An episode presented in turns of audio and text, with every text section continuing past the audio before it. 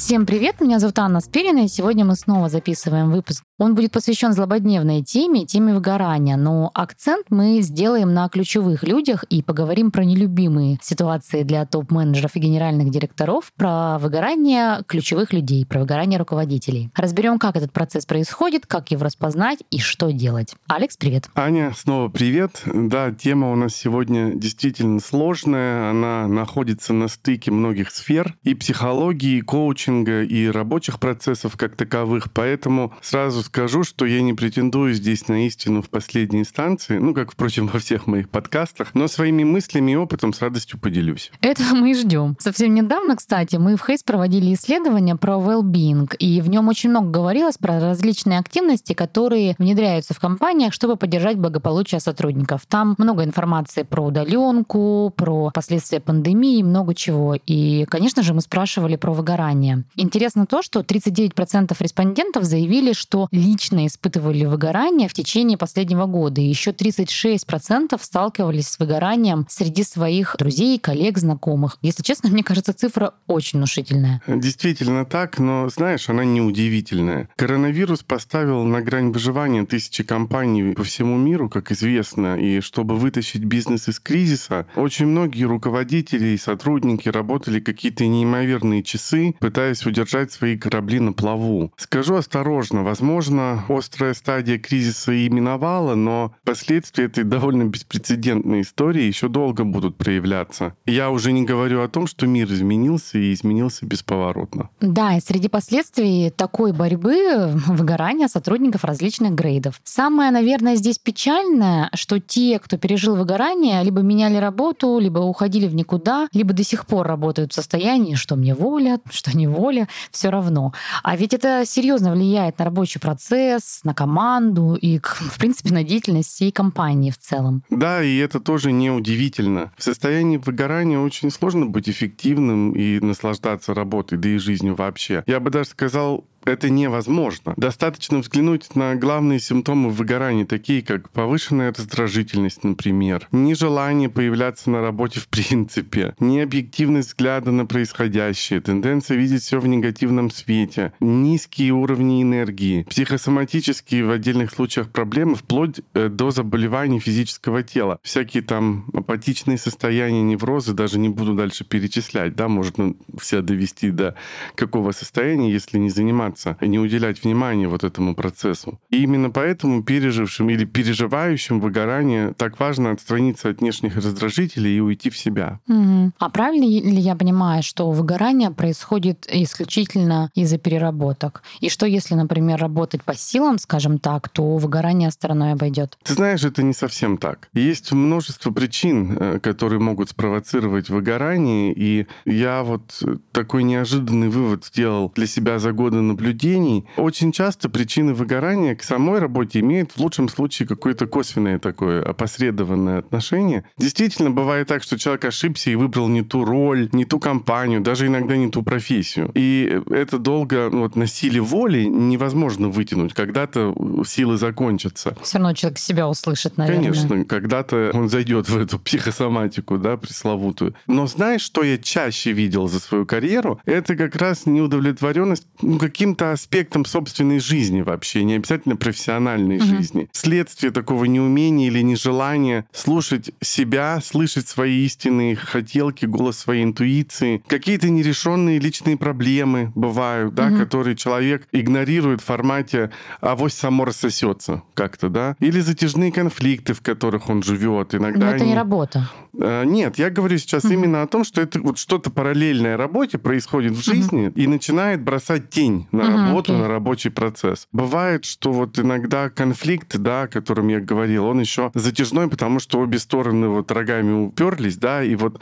подпитывается эта конфликтная история нежеланием или неспособностью признать собственную неправоту, да, какую-то, и ты туда очень много тратишь энергии, и, соответственно, в какой-то момент тебе сложно уже в этом жить, и начинает это бросать тень на все сферы жизни. Ну и, как я их называю, еще вот хронические сложности характера бывают mm-hmm. у человека, да, и он сам себя загоняет в некое выгорание такое. Да, интересный угол зрения. А что, если с работой связывать, с рабочим процессом? Что ты здесь можешь сказать? Да, безусловно, рабочая атмосфера, рабочая среда оказывают влияние, и оно довольно ощутимое. Но нельзя не учитывать все таки внутренних факторов, которые я перечислил. И важно помнить, что любая внешняя среда, включая твоего руководителя, коллег, процессы, задачи, все что угодно, не столько являются причиной выгорания, сколько могут скорее стать вот катализатором как раз, декорациями, в которых катализируются вот эти внутренние процессы в человеке. Тут, наверное, важно сказать вообще, что такое процесс выгорания, да, и как-то его обозначить. С моей точки зрения, процесс выгорания — это сочетание накапливаемой усталости и постепенной потери интереса к работе. И это, как правило, сопровождаются такой нарастающей демотивацией, потерей интереса. В самых сложных случаях потери интереса не только к работе, но и к тому, что происходит в других аспектах да, жизни. Вот это, вот да? это интересно. То есть человек теряет интерес не только к рабочему процессу, да, и и, Потеряшка. И в жизни ему тоже Потерялся, становится мало да, чего интересно. Да, потерялся. Так вот бывает такое. Надо сказать, что ну, процесс выгорания это не обязательно плохой процесс. Иногда это птица Феникс, да, которая перерождается во что-то новое. Так или иначе, все эти аспекты, они могут быть взаимосвязаны. Как я уже говорил, например, происходят какие-то неурядицы в личной жизни, человек теряет интерес к работе из-за того, что, например, приоритеты сейчас резко изменились, ему вот просто не до этого. Может быть, человек сильно устал, ему не хватает сил на процесс полноценной жизнедеятельности. Я уже молчу о той внутренней работе, которая требуется для повышения осознанности и избавления от глубинных причин происходящего. Знаешь, такой огромный спектр сюжетов мы сегодня просто даже физически не сможем охватить. Так вот немного по верхам прошлись. Поэтому давай все-таки сегодня, да, рассмотрим более частный случай, когда выгорание происходит все-таки без особого влияния причин за пределами работы, да, когда все-таки это на рабочем месте происходит. Важно важным было упомянуть про то, что все взаимосвязано и иногда на работу пеняют зря, да, когда не там, э, в общем-то, причина кроется. Но сегодня рассмотрим, давай, вот этот сюжет. Да, давай поговорим про рабочий контекст. Я, знаешь, часто слышу мнение от коллег, что якобы руководитель виноват в выгорании своих сотрудников. Что ты об этом думаешь? Повторю здесь еще раз свою мысль, пожалуй. Выгорание обычно провоцируется совокупностью нескольких факторов. Если говорить об этом частном случае, ну вот какой это должен быть руководитель, чтобы его подчиненный выгорел от общения, от взаимодействия с этим руководителем. Возможно, какой-то давящий, ну, какой-то... да, это какой-то маргинальный персонаж. Можно, конечно, предположить, что руководитель там заваливает работой бесконечно, и сотрудник от этого выгорает. Людям но... свойственно, знаешь, демонизировать э, руководителей почему-то. Это правда, но вот почему тогда выгорают профессионалы, которые работают в достаточно здоровых коллективах, в компаниях, где соблюдается, в общем, определенный work-life balance, где есть какая-то культура а вот это общения, интересно. да, там же этого тоже происходит очень много. Я бы сейчас вот запредельные случаи, когда тиран какой-то, угу. да, у которого постоянно меняется команда, это скорее будет не выгорание даже в таких случаях. Мне кажется, вот давящий тяжелый руководитель, от него просто будут уходить люди. Ну да, и менять работу. Да? Компанию это, менять, да, да, руководителей менять, как Абсолютно, часто говорят, да, пришли в компанию, уходят. да, ушли от э, руководителя. Угу. В моем понимании чаще это будет случаться по этой причине. Желание поменять, уйти от этого человека. А если вот брать выгорание как выгорание, то давай рассмотрим более часто распространенный контекст, когда компания это в общем нормальная, но как-то так получается, что выгорающий сотрудник сам зачастую ведь выбирает работать сверхурочно, и причем на протяжении длительного отрезка времени. Не всегда это по воле руководителя бывает. Mm-hmm. Да? Иногда человек сам заваливает себя работой, набирает проектов побольше. Я вот прям лично знаю много таких людей, которые трудоголики. По природе своей, да? По природе по своей, да. Им важно реализовываться через это, mm-hmm. да, и они накидывают, и накидывают, и накидывают, а потом уже дышать нечем, и света белого не видно, да, в какой-то момент. Выгорание же может вообще очень резко произойти. Раз, и все. Не успел заметить. И больше не а, могу. А мотива... И больше не могу, и мотивации резко нет. А иногда бывает, что выгорание не быстрое оно накапливается, и сам факт уже выгорания, да, он формируется в течение какого-то времени, иногда даже продолжительного. В случае, когда человек изначально выбирает не свою профессию, да, но на какой-то убежденности, на какой-то воле работает сколько-то лет, а потом э, в какой-то момент понимает, что все, не может он больше быть, не знаю, юристом. Всегда хотел быть финансистом, например, или наоборот. Или он, в принципе-то, не осознавал, кем он хотел быть, но это, да. но это не его. Или семья потомственных врачей, например, да, и человек, потому что бабушка с дедушкой доктора, папа с мамой доктора, и как-то не подвергалось это никакому сомнению. А, допустим, человек хотел всегда заниматься, я не знаю, там, арт-дизайном на самом деле и через 10 лет врачевания он таки туда уходит. Безусловно, существуют руководители, которые делают свой вклад в выгорание своих людей. Ситуаций таких множество. Это могут быть какие-то противоречивые, взаимоисключающие указания на протяжении долгого времени, накидывание заданий одного на другой без возможности их качественно выполнить, бесконечная критика, придирки, мало похвалы или вообще отсутствие похвалы. А, а некоторые вообще не считают нужным говорить спасибо за проделанную работу, работу людям, да, что является, с моей точки зрения, ошибкой. Да, я встречала да. такое, как должное. Ты же зарплату получаешь. Да, зарплату получаешь, значит, за нее ты и работаешь. Ну, еще много разных сюжетов, не будем в детали. Но вот иногда, слушая про таких руководителей, ненароком думаешь, что, может быть, они тоже уже выгорели, да, Возможно. и стилистика уже такая э, грубоватая, потому что сил нет особо. Угу. Реакции людей на такие условия тоже предсказуемые. Одни обескураживаются, другие злятся, третьи выражают протест, например, заявлением на увольнение. А некоторые, правда, просто выгорают. И хороший руководитель, он, во-первых, умеет распознавать первые признаки выгорания, и, во-вторых, умеет работать с ним с этим процессом, с этими признаками. В-третьих, такие руководители обычно умеют давать обратные связи так, чтобы не демотивировать людей, а наоборот, побуждать их к росту и к улучшению продуктивности. Ну вот что толку в распекании, после которого человек становится еще менее эффективен? Про умение благодарить людей я вообще не устану говорить. Я об этом очень много говорю. А, да, все получают зарплату, и бонусы многие получают. Но, во-первых, компании ведь тоже стремятся к прибыльности, так что здесь все честно. А во-вторых, деньги — это самый краткосрочный мотиватор. И это я тоже не устаю повторять. Люди мотивируются деньгами, безусловно, но редкие люди мотивируются только деньгами. Ты очень хорошо о роли руководителя в процессе выгорания рассказал, очень отзывается. Смотри, правильно ли я тебя поняла, что по идее выгорание может настигнуть каждого? Я бы сказал так, выгорание может случиться с каждым, если человек на какое-то время упускает себя и свое мироощущение из фокуса внимания. Ведь не зря существует мнение, что выгоранию больше всего подвержены самые эффективные и ответственные сотрудники. Они берут на себя сразу много проектов, требуют от себя и от других большой отдачи, хотят достигать самые амбициозные цели. И на какой-то промежуток времени такие сверхусилия, они нормальны для них. Они помогают достигать своих результатов. Но сверхусилия, вот такие марш-броски, они требуют и хорошего отдыха тоже. И регулярного причем.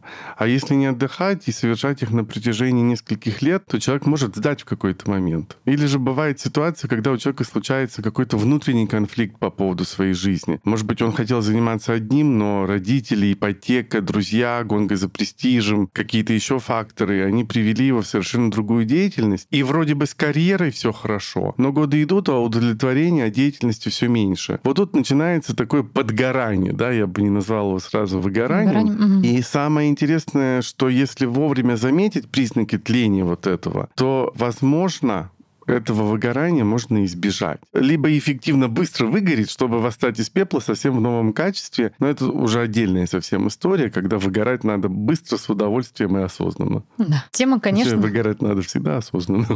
Тема, конечно, бесконечная. Тут нужно и к себе прислушиваться, и уметь отдыхать, и осознанно к работе подходить. Знаешь, у меня возникает вопрос. А у руководителей это выгорание как происходит? Особенно вот если, например, мы о топ-менеджменте говорим. Ведь люди на самом верху, скорее всего, достаточно хорошо прокачивают свою осознанность, границы, могут позволить себе отдыхать, например, с должной регулярностью. Исторически сложилось так, что рассуждая о процессе выгорания, мы как общество, мне кажется, больше обращаемся к проблемам профессионалов среднего уровня. Считается, что топ-менеджеры имеют принципиально другой уровень выносливости, осознанной самомотивации, следовательно, следовательно, гораздо более устойчивы к воздействиям каким-то. Да, это да? интересно, что про выгорание топ-менеджмента мало кто говорит, потому что, видимо, считают, что это какие-то киборги, которым выгорание не грозит, я не знаю. Ну, уровень осознанности, скорее всего, может быть какой-то повыше и самомотивации, поэтому отчасти это правда. Но ведь и пандемию со всем вот этим карантином нельзя назвать ожидаемым явлением. Мы уже знаем ведь, что всемирный кризис, например, ну, кстати, далеко не первый в новейшей истории, и долгая неопределенность способны подкосить даже самых стойких. И, э, в общем-то, э, тех, которые призваны спасать от выгорания других, да, они сами могут э, попасть под раздачу. И если оглянуться на вот последние полтора года, необходимо, в общем-то, всем было эффективно выстроить онлайн-работу в каком-то совершенно авральном режиме, очень быстро. Переосмыслить цели, задачи, зачастую вообще весь формат взаимодействия переосмыслить и перенастроить, скорректировать стратегию на ходу практически. Да, и приходилось же очень оперативно принимать эти решения, брать на себя ответственность, которая, откровенно говоря, давит. Это постоянное нахождение в стрессе, потому что ни компанию не можешь подвести, ни людей своих, и это достаточно... На любом уровне. Не обязательно да. на уровне первого лица или топ-менеджера, на уровне менеджеров департаментов, э, да, где есть команд, ответственность. Э, проектных. Там везде нужно было перестраиваться и одновременно иметь дело и с собственной тревогой, да, потому что ты как человек попал тоже в неопределенность, и еще помогать другим справляться. Поэтому вот и приходилось очень много работать и на износ. Но вот возвращаясь к теме нашей, на самом деле процесс выгорания не связан, по большому счету, ни с уровнем ответственности, ни с ролью даже, которую человек занимает в компании. Ну, напрямую не связан. Угу. Да, он может косвенно с этим быть связан. Но выгорание — это все-таки процесс, который может случиться с любым человеком. И какие-то отдельные причины могут быть предопределены уровнем ответственности, рангом и профессией в целом, а какие-то нет. А как ты думаешь, есть какая-то принципиальная разница между тем, как выгорают руководители, например, и эксперты? И вообще, должен ли кто-то мониторить состояние топ-менеджмента? Так отвечу. Несмотря на то, что предпосылки и процесс выгорания для всех людей примерно одинаковые, финальные причины могут быть очень разные. Угу. Мы сегодня такое разнообразие сюжетов, как я уже говорил, мы просто не сможем их охватить, но если кратко, руководитель, например, устал от людей, а специалист устал от самой профессии, которую он угу. выбрал. Но это два сюжета из великого множества. Каждому выгорающему я рекомендую нанять все-таки личного коуча или даже терапевта иногда необходимо, да, чтобы разобраться, чтобы посмотреть вот в глубинные причины своего выгорания. К этому процессу нужно относиться с большим вниманием на самом деле, потому что он очень пограничный и смежный, да, он затрагивает очень много сфер, он затрагивает глубину в человеке. Это все-таки не только про профессию или про дело. Да, да но очень часто он да. как раз-таки находится в слепой зоне. Очень часто. И именно поэтому здесь важно, чтобы был проводник, угу, да, который угу. поможет человеку заглянуть вот в эти внутренние чертоги и посмотреть, что же там происходит, откуда ноги растут у этого выгорания. Но сегодня мы, конечно, туда не пойдем, но на уровне компании есть вот другой интересный момент, который хотелось бы подсветить. Вот интересно, а кто приглядывает за невыгоранием, да, ну или выгоранием внутри компании? А что ты имеешь в виду под приглядывает? Ну, в продвинутых компаниях все больше внимания уделяется такому аспекту корпоративной культуры, как well-being сотрудников, э, их общее состояние и психологическое, и даже физическое, гигиенические факторы как-то мониторятся, учитываются. В таких компаниях, которых, к сожалению, пока не очень много, топ-менеджеры довольно своевременно начинают обращать внимание на, да и не только топ-менеджеры, вообще менеджеры, люди, которые имеют в подчинении определенное количество людей. Они начинают э, обращать внимание на симптомы выгорания. Они так с ними взаимодействуют, что, в принципе, в этом контакте они начинают замечать изменения в поведении. Им в этом смысле, людям, за которыми приглядывают, им немножко проще живется. А вот кто следит за самим этим топом вот, или вот за всем этим менеджером, да? да? Ну, за топами в идеале приглядывает генеральный директор или CEO в идеале. Но это тоже не всегда. И поэтому чем выше ты рангом, тем важнее осознавать это как свою собственную задачу. Так, интересно. То есть руководитель должен понимать, что может выгореть, правильно?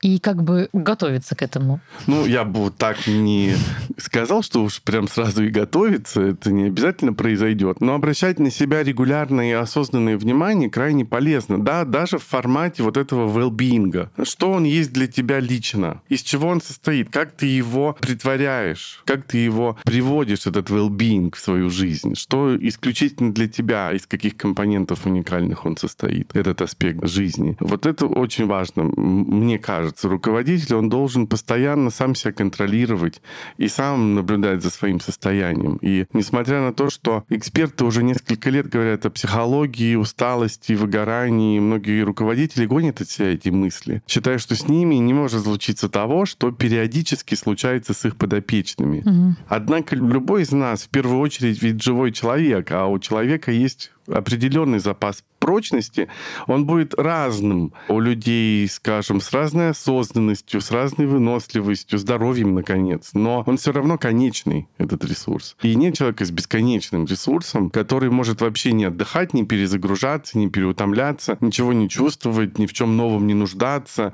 не хотеть смены парадигмы какой-то в своей жизни в какой-то момент. Ну, я таких не знаю. Тут знаешь, по крайней может... мере. Тут, знаешь, может возникнуть неоднозначный вопрос, а как понять, что процесс выгорания начался? Может, я просто устала или наскучила мне вся эта рутина? Вот есть тут какие-то симптомы на ранних этапах? Ну, коль скоро ты заговорила, допустим, об усталости, даже усталость, которая никак не решается, она может способствовать выгоранию и к нему в конечном итоге привести.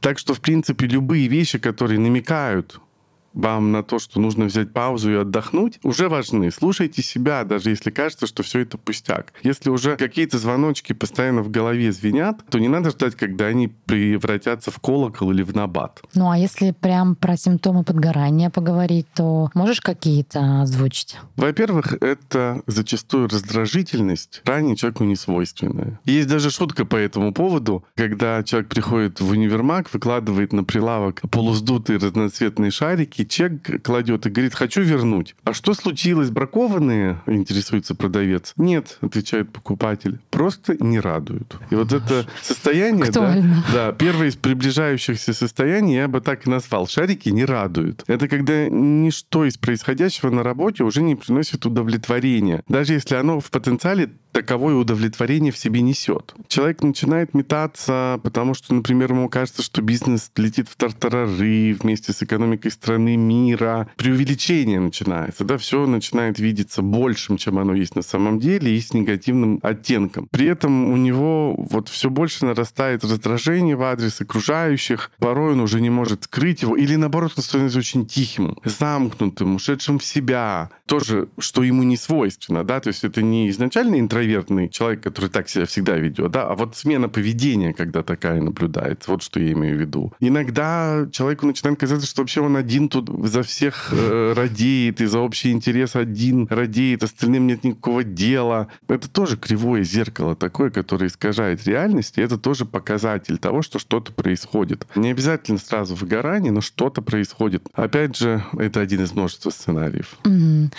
Знакомо мне это состояние. А, а что дальше? Ну, это вообще про смены поведения, которые бросаются в глаза. Например, когда руководитель переходит к директивному стилю управления. Человек, которому это было не свойственно, вдруг начинает там буквально заниматься микроменеджментом, вникать в каждый мельчайший вопрос, ну, утрирую, там, решая, куда переставить кулер или покупать чайник или нет. И руководитель перестает делегировать вообще э, своим сотрудникам, хватается за все сам, от этого еще больше устает, раздражается и начинает еще обвинять всех в бездействии. Да? Такие тоже бывают истории. А ты сам в такую ситуацию попадал когда-нибудь? В начале пандемии было что-то такое, промелькнуло, но совсем немного, потому что у меня уже был опыт, а вот как раз накопился он за предыдущие кризисы, и в частности в момент начала геополитического кризиса в 2014 году напряжение было настолько сильным, что процесс микроменеджмента, в общем-то, меня подзахлестнул, mm-hmm. надо сказать честно. Закупку чайников, конечно, не контролировал, но деятельность людей своих периодически задваивал. Сейчас же мне уже помог, конечно, мой предыдущий опыт преодоления кризисных ситуаций. Увы, не первый кризис, как я уже сказал, но опыт зато дело ценное. Ну и как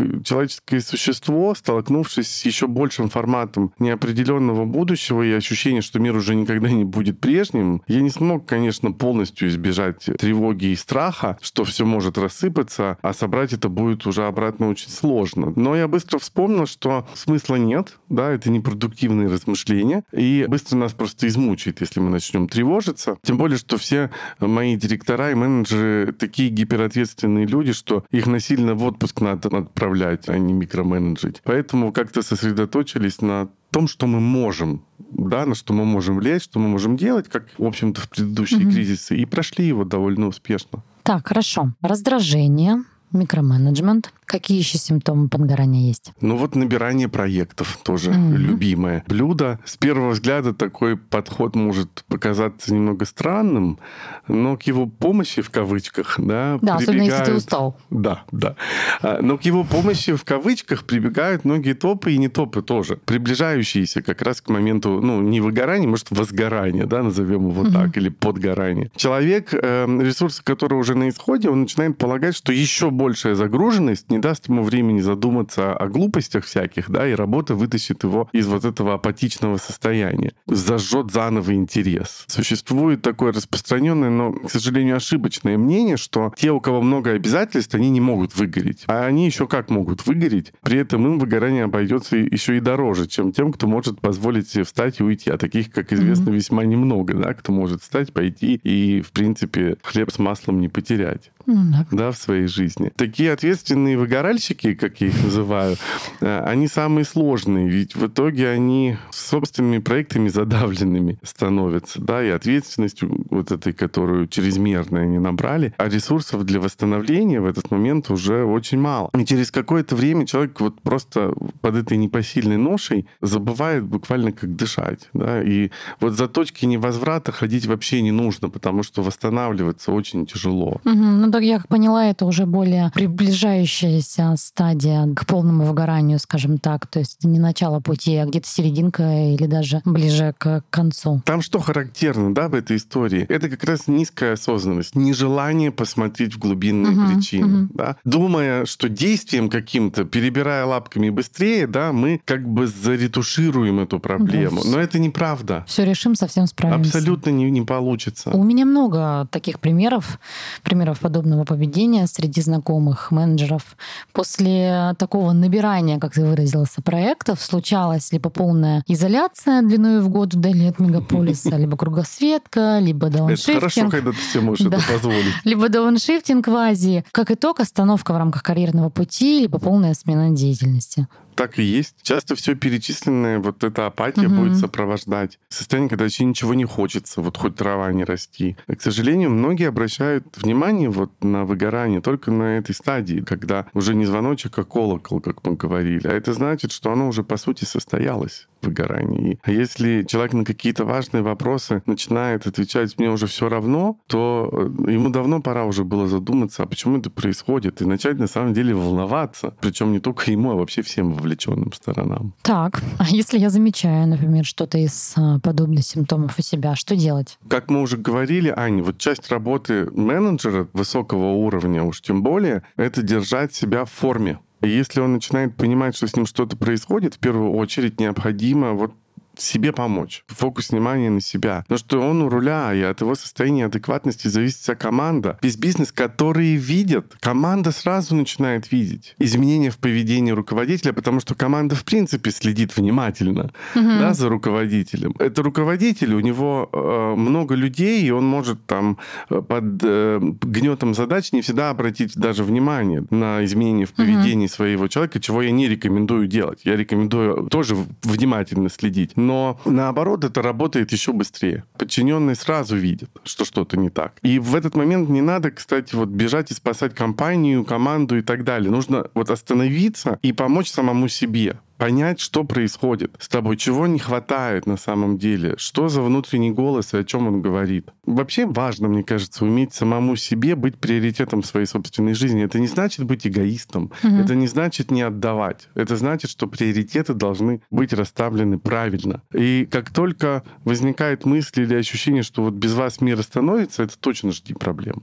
Ну вот так в том-то и проблема, что может появиться вот эта иллюзия собственной незаменимости, которая не дает возможности остановиться, о себе позаботиться, с одной стороны, да, а с другой стороны очень сильно давит. Я незаменима, как без меня, что будет, я не могу остановиться. Вот с чего начать свое спасение, если человек вот в этой ситуации уже оказался? Ну, тут тоже говорю, что это один из множества сценариев, но довольно, кстати, распространенный. Давай его очень. возьмем. Да, часто случается, видел неоднократно. В данном случае, вот я считаю, в первую очередь необходимо осознать вот происходящее как, ну, если не проблему, то вот какую-то очень важную задачу, которая требует немедленно, mm-hmm. да, собственную, которая требует немедленного внимания. Нужно понять вообще, что происходит с тобой, найти причину. И вот уже явно это последствия какой-то сложившейся парадигмы, которую надо начать менять, да, то есть, по сути, это запрос на изменения какие-то, которые еще не осознаны человеком, да, но внутренний голос подсказывает, что что-то не так, вот эти звоночки. Следовательно, нужно понять, что не так и что нужно делать, чтобы изменить, и куда стремимся-то попасть в итоге. Человеку вот важно это понимать, я а, проговорю это. Самому себя по полочкам раскладывать очень-очень сложно. Себя беспристрастно оценивать и свои состояния, особенно когда ты находишься в какой-то эмоции или в состоянии, это очень-очень крайне сложно, мало кто это умеет. Поэтому сегодня многие обращаются вот к проводникам, да, к менторам, коучам, терапевтам, которые помогают взглянуть на себя со стороны и самостоятельно начать решать свои же собственные проблемы. По сути, угу. глубинно заглядывая в них, честно заглядывая в них, лишь сопровождая тебя в этом процессе. Потому что и состояние внутри тебя родилось, и ответ там же находится. находится. Да, здесь, наверное, очень важно осознавать, что процесс этот ну, достаточно длительный, да, то есть это не случится по щелчку пальцев. Так, ну хорошо, коучем, ментором, психологом обзавелись. Что дальше? Следующим этапом я рекомендую так называемый час тишины. Ну, это поиск не 60 минут, длящийся, это просто название такое, да, то есть периоды тишины, когда ты уделяешь внимание поиску внутреннего, ну, если не спокойствия, да, сейчас вот про дзен не будем не говорить, да, угу. идеализировать ситуацию не будем, но хотя бы краткосрочного какого-то внутреннего перемирия, тишины какой-то внутренней и диалога с самим собой, потому что только так есть возможность услышать самого себя, когда э, вокруг тебя вот этот белый шум постоянный, то расслышать свой внутренний голос очень сложно, ну, практически невозможно. Достигнув хоть какой-то внутренней тишины, надо постараться максимально сконцентрироваться на трех аспектах, скажем так, э, вот вашей личной экологии. Первое это физическое здоровье обязательно. Mm-hmm. В чем нуждается мое тело, да, честно ответить себе на этот вопрос. Второй фактор это здоровье психическое. Явно что-то происходит не радующее, поэтому чего хочет моя душа, да, надо э, опять же при помощи специально обученных людей искать ответ на этот вопрос, раз вам не в радость все стало, да, или становится. И третий, а мои истинные потребности, они на самом деле про что? Чего я на самом деле хочу от своей жизни и какие страхи не позволяют мне в это честно и смело посмотреть. То есть, в общем и целом, надо подумать серьезно и уделить внимание себе любимому. Давай здесь поподробнее, что ты имеешь в виду. То есть хобби каким-то заняться, отдохнуть или что значит серьезно подумать о себе любимом?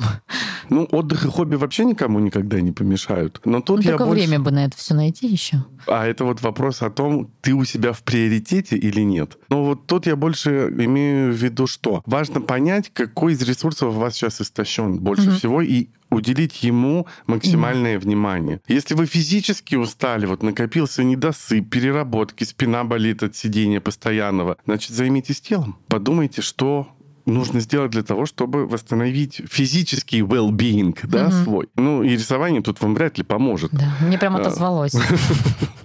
Тоже, ну, сидячая работа, ничего хорошего, да, сейчас сидим все перед экранами постоянно. А, это, конечно, для позвоночника не айс. Хотя, конечно, важно вообще осознать, а что вам лично мешает все, чего не хватает, в своей жизни иметь. Угу. И почему так на самом деле важно загнать себя в это выгорание собственными руками, по сути. Возвращаясь вот к ресурсам. Чтобы восполнять ресурс, надо понимать, какой именно ресурс в дефиците, почему этот дефицит возник, как избегать повторяющегося дефицита этого ресурса и каким образом человек сам себя обесточивает. Системное восполнение такого ресурса ну, по своей сути является предотвращением процесса выгорания. Это повышение собственного состояния осознанности, да, вот эти вот э, модные, но э, важные аспекты awareness, mindfulness, о которых сейчас много идет речь, они, может быть, сейчас модные, но они на самом деле очень мудрые понятия и нужные. Это про осознание себя и про то, как я взаимодействую с этим миром. Да, я соглашусь, все в наших руках, собственно. Но знаешь, знаешь, а, следует отдать должное сегодня компаниям, которые внедряют различные корпоративные программы по well и сохранению ментального здоровья. Это очень здорово. Согласен. Кстати, говоря про корпоративную ответственность, раз уж речь зашла, так случилось, что в нашей команде Хейс мы совсем незадолго до начала пандемии успели договориться, что друг друга как-то вот ловим за хвост, да, регламентируем количество проектов, в которые вовлекаемся, бьем со себя и соседа по рукам, если не можем остановиться, выдохнуть, набираем, накидываем, да, еще работы. Или если мы начинаем подозревать друг у друга какие-то вышеозначенные признаки начинающегося выгорания, то мы это подсвечиваем друг другу. Конечно, еще многое предстоит сделать, но наш подход к well он пока, безусловно, юный, нуждается во внимании, но уже помогает нам достигать больших результатов, чем мы сами от себя ожидали, кстати, в текущей ситуации. Ну да, смотри, если верить статистике того же нашего исследования, которое я сегодня сегодня упоминала, то эта тенденция пока только набирает обороты. 8% компаний уже внедрили целую программу по well-being, в то время как 14% а, респондентов сказали, что имеют лишь некоторые активности, связанные с well-being в рамках своих компаний. Я думаю, тут надо дать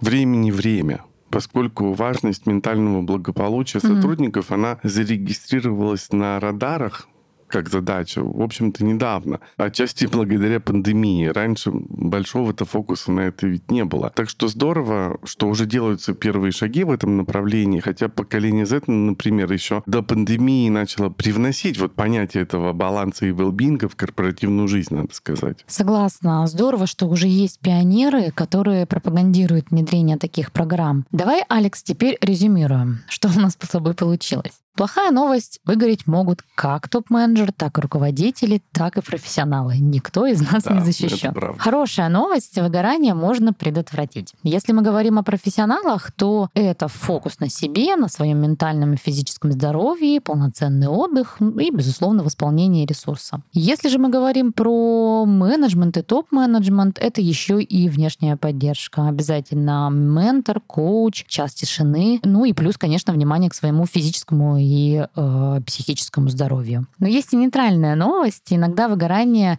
просто необходимо и дает возможность человеку начать жить сначала. С одной стороны, организация его теряет, и это и для организации может быть как возможность, так и какие-то сложности. А в итоге у самого человека в конечном счете все может сложиться наилучшим образом. Ничего не упустила? Да, все верно. Я бы добавил, что э, говоря о менторе, коуче, часе тишины, мы говорим не только о топах. А мы говорим вообще о любом человеке, который попал в такой процесс в такую ситуацию. Да, поняла тебя.